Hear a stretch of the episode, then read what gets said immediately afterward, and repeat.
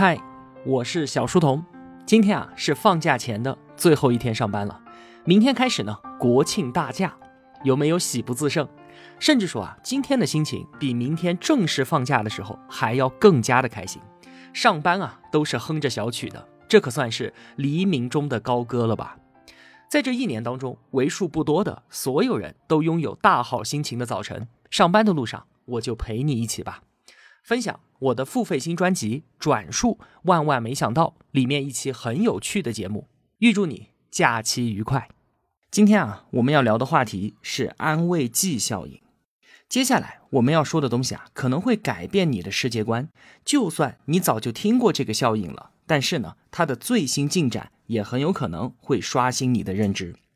我们先来想象一个场景啊。假设你最近总感觉头疼，可能是因为没休息好，也可能呢因为工作压力太大了，总之就是不舒服。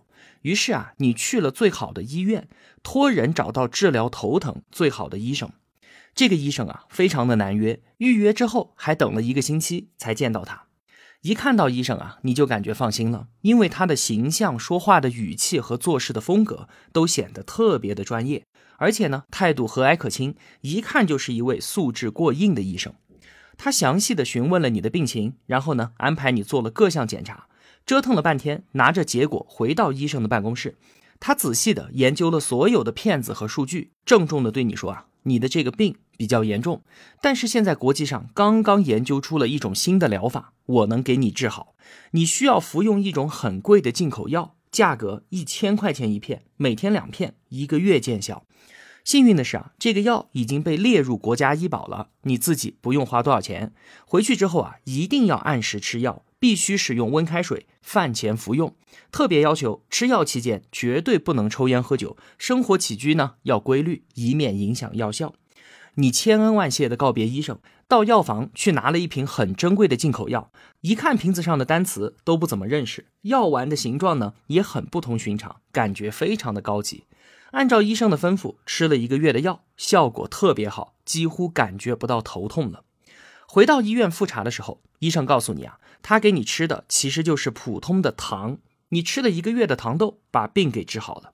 这个就是安慰剂效应。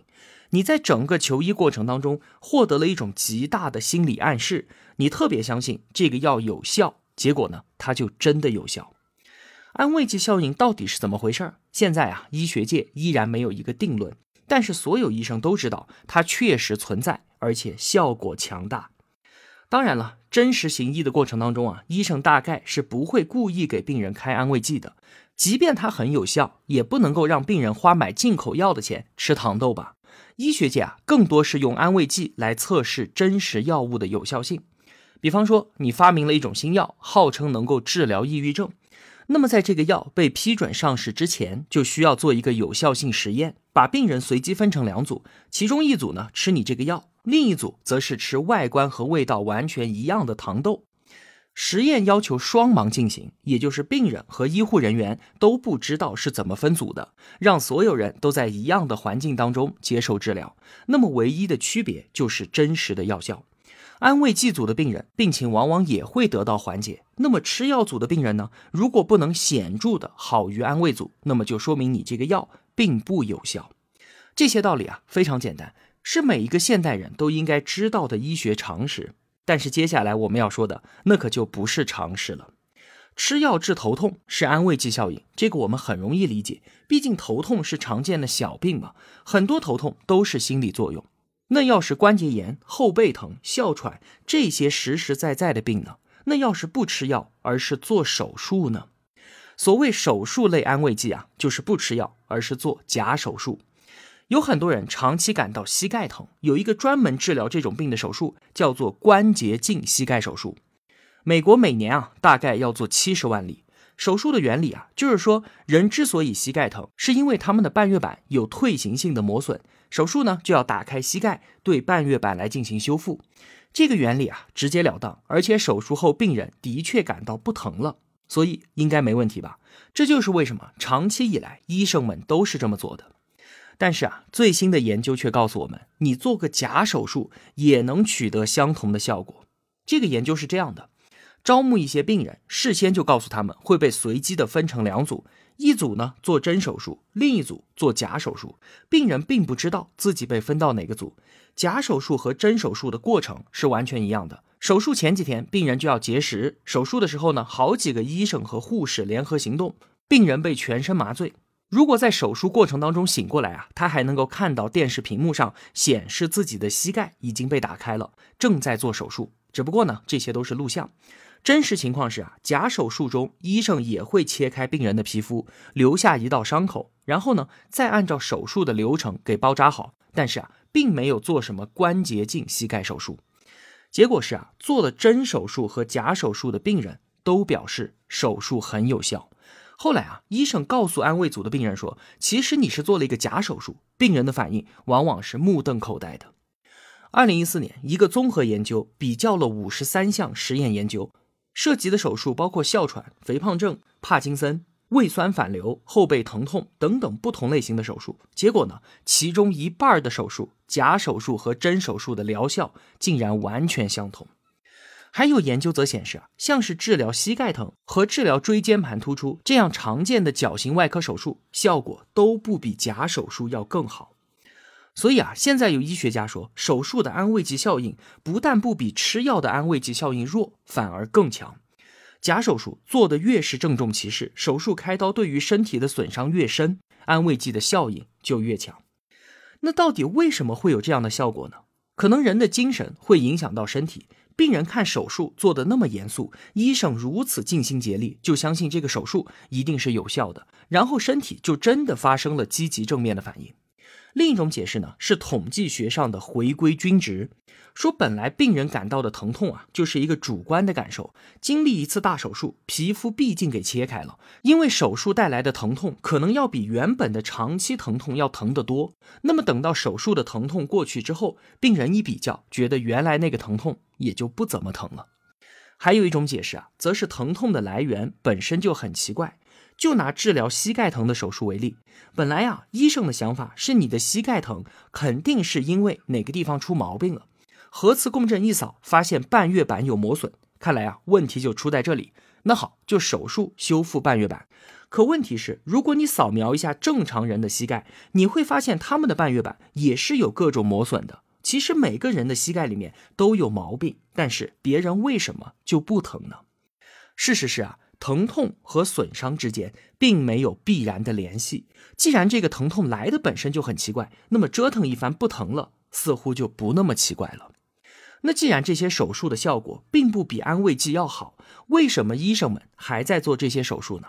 这可能是因为医生他们自己也不知道，真正大规模的严肃研究开展的并不多。医生们一代一代传下来的方法就是这么做的，而且这么做确实有效，那就继续做呗。使用随机实验这个科学方法判断一种疗法的真正疗效，是把现代医学从传统医学里区分出来的重要一步。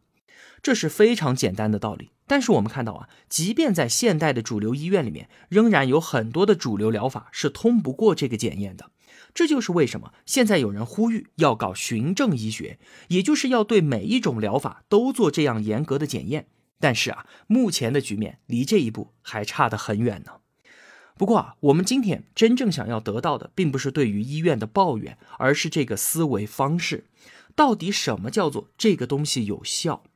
给老人花很多钱买了电视广告里面大量宣传的补品，老人吃了之后表示非常的有用啊。那你说这个补品是真的有效呢，还是安慰剂呢？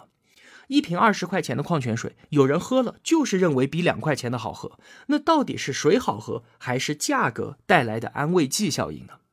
至少啊，对于红酒来说，我们之前的节目也讲过好几次。只要品酒的专家不知道他们喝的酒是多少钱一瓶，他们也没有办法把两百美元的酒和二十美元的酒给区分开来。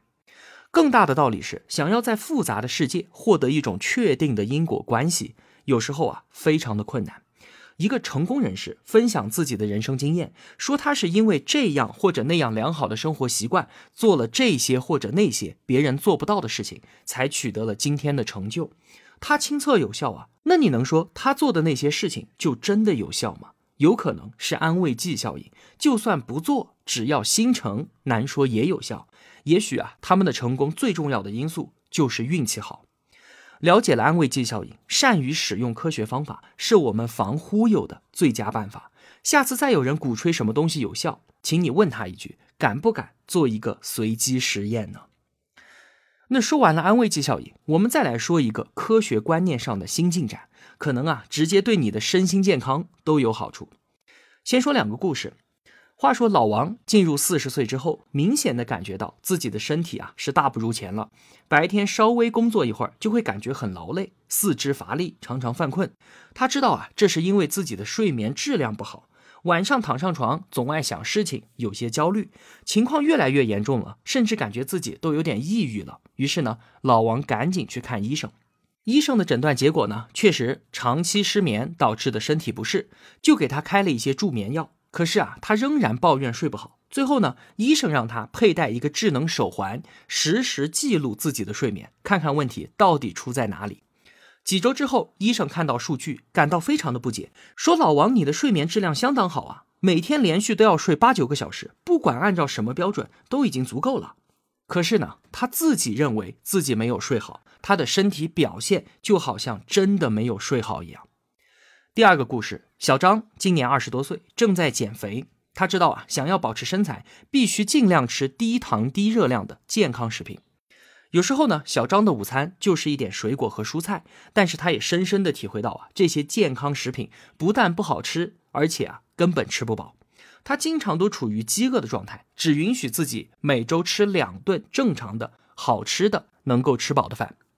那有一次啊，参加公司的活动，小张看到现场提供的蛋糕很不错，做的很漂亮，感觉应该很好吃。他决定啊，破戒一次，走上前去拿了一块蛋糕。这个时候呢，旁边的工作人员热情的告诉他说：“这个蛋糕是低热量的健康食品，你多吃一点没有关系。”于是呢，小张连吃了两块，确实很好吃，但是依然没有吃饱。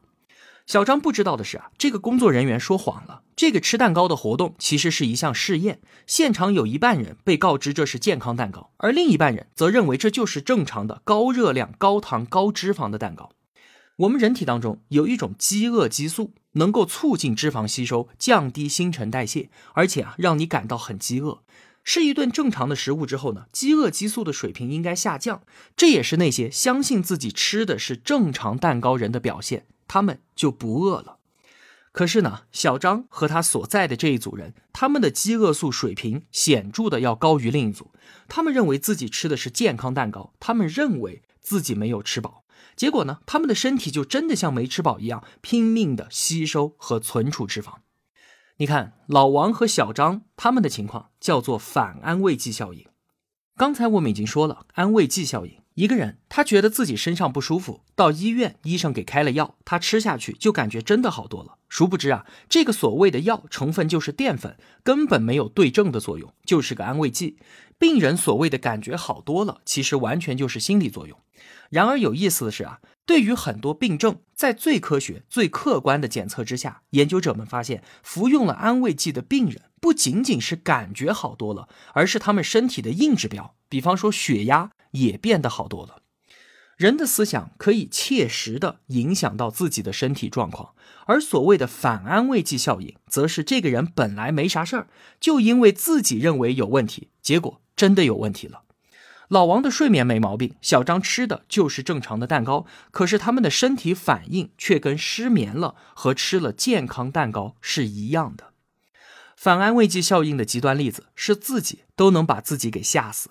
二十世纪七十年代，美国一个病人被确诊为是肝癌晚期，过了几个月他就死了。可是解剖显示，当时医生是误诊，他根本没有肝癌，他不是死于肝癌的，而是死于自己以为自己有癌症。安慰剂效应和反安慰剂效应到底是怎么回事呢？思想到底是怎么影响我们的身体的？现在科学家还没有完全搞清楚，但是这里面也并没有一个什么神秘莫测的统一的机制。科学家们找到了作用原理的不同几种机制，而且啊大多数都跟我们大脑让身体分泌的某种激素有关。比方说刚才说的饥饿激素，心理压力会对人的身体造成影响，其作用在于影响皮质醇的分泌。长期的高皮质醇水平会导致身体内部发炎。当然了，我们最想知道的并不是这些机制，而是它有什么用。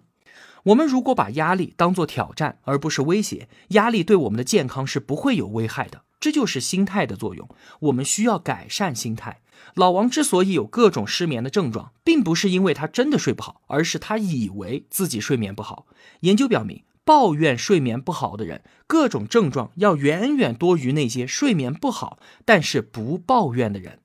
如果你认为自己睡眠足够，哪怕你明明睡得很少，你在很大程度上啊也不会有什么不舒服的症状。所以呢，小张应该以享受美食的心态去吃每一顿饭，哪怕他吃的是健康食品，都应该说服自己这顿饭吃得很好、很饱，让身体减少饥饿激素的分泌。这听起来啊似乎有点不靠谱。有这样一个实验。找来了八十四个在酒店里工作的清洁工，他们的身体状况都一般，普遍有点高血压。实验人员告诉其中一半说：“你们做的这些打扫卫生的工作啊，每小时要消耗两百卡路里的热量，这其实已经满足了美国医学界给锻炼的标准了。就是说，你们干活其实是在锻炼身体啊。”而对另一半人呢，什么都不说。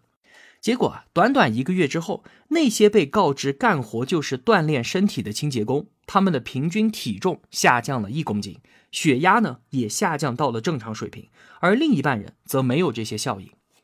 这个结果啊有两种解释，一种呢就是清洁工的心态直接的、自动的影响了健康，另一种呢则是认为那些被告知干活就是锻炼的人，他们干活的时候啊更加的卖力气了。如果是后一种解释啊，那这个效应并不怎么神奇，但结果似乎更符合第一种解释。有人做了一个长期的跟踪研究，考察了六万人的健身心态和他们二十多年来的实际健身情况，结果是啊，心态比实际的锻炼还要重要。哪怕两个人的实际锻炼的时间长度和锻炼水平都一样，那个自以为练得更好的人，他的死亡率都要比悲观的人低得多。所以啊，我们要积极的承认自己在锻炼，千万别说自己的锻炼水平不如别人。别忘了，打扫卫生也是一种锻炼。心态对于抗衰老的影响就更大了。有一项研究表明，让一群七八十岁的人在一起假装自己年轻了二十岁，哪怕只有五天，他们的关节炎症减轻了，站得也更直了，大脑的反应也更快了，就连智商都提高了。如果啊，你心态年轻，你能够比别人平均活七点五年。如果你整天都说自己不行了，真是老了，你甚至可能提前三十八年就得上老年病。所以啊，心态真的很重要。我们最后呢，再说一个你可能想不到的安慰剂效应。生活中啊，有些人早上要是不喝几杯咖啡，就没有办法工作，说咖啡能够让他们头脑清醒。但是啊，有研究表明，喝咖啡的作用可能仅仅也只是个安慰剂效应。实际上，哪怕你给人喝的是清水，告诉他里面有咖啡因，他喝下去之后也能感到精神倍增。关于安慰剂效应，还有一个重要的知识，就是哪怕你知道这是安慰剂，它依然对你有用。这是一个重大的好消息啊！这意味着安慰剂效应不是一个害怕被拆穿的戏法。你大可放心的了解它的相关研究，做一个理性的、清醒的明白人。同时呢，你还能够享受它带来的好处。我们了解了这些研究啊，感觉简直就是人生何处不是安慰剂。下一次看到有人说他如何如何的时候，我们的第一反应应该是在心里面问问：这到底是他被迫如此，还是他的主观心理把自己变成了这个样子呢？我们生活在一个非常主观的世界之中。那么，了解了心态有这么重要的作用，我们就应该时刻考察和反思自己的内心。你得学会三省吾身。《论语》里说：“三省吾身，为人谋而不忠乎？与朋友交而不信乎？传不习乎？”但是啊，对于道德品质的要求，普通人并没有那么大的动力。老年人朋友圈经常说什么“不生气”之类的鸡汤，则根本上不了台面。从我们今天讲的这些科学知识的角度来看啊，对于我们最有用的三省吾身，应该是下面这样的：装什么病，卖什么老，你干活就是锻炼身体，你知道吗？好了，今天要聊的就是这么多，更多的精彩内容都在新专辑里面。这张专辑啊，是真的有用，而且对于绝大多数人来说都是有用的。三十五期音频节目，转述万万没想到。只要六十九块九，并且呢，我还为老同学们向喜马拉雅争取到了专属福利，通过音频下方海报上的二维码购买节目有八折优惠，只需要五十六块钱不到就能够搞定了。扫码付款之后呢，需要用购买的微信账号登录喜马拉雅收听。陪伴当然是最长情的告白。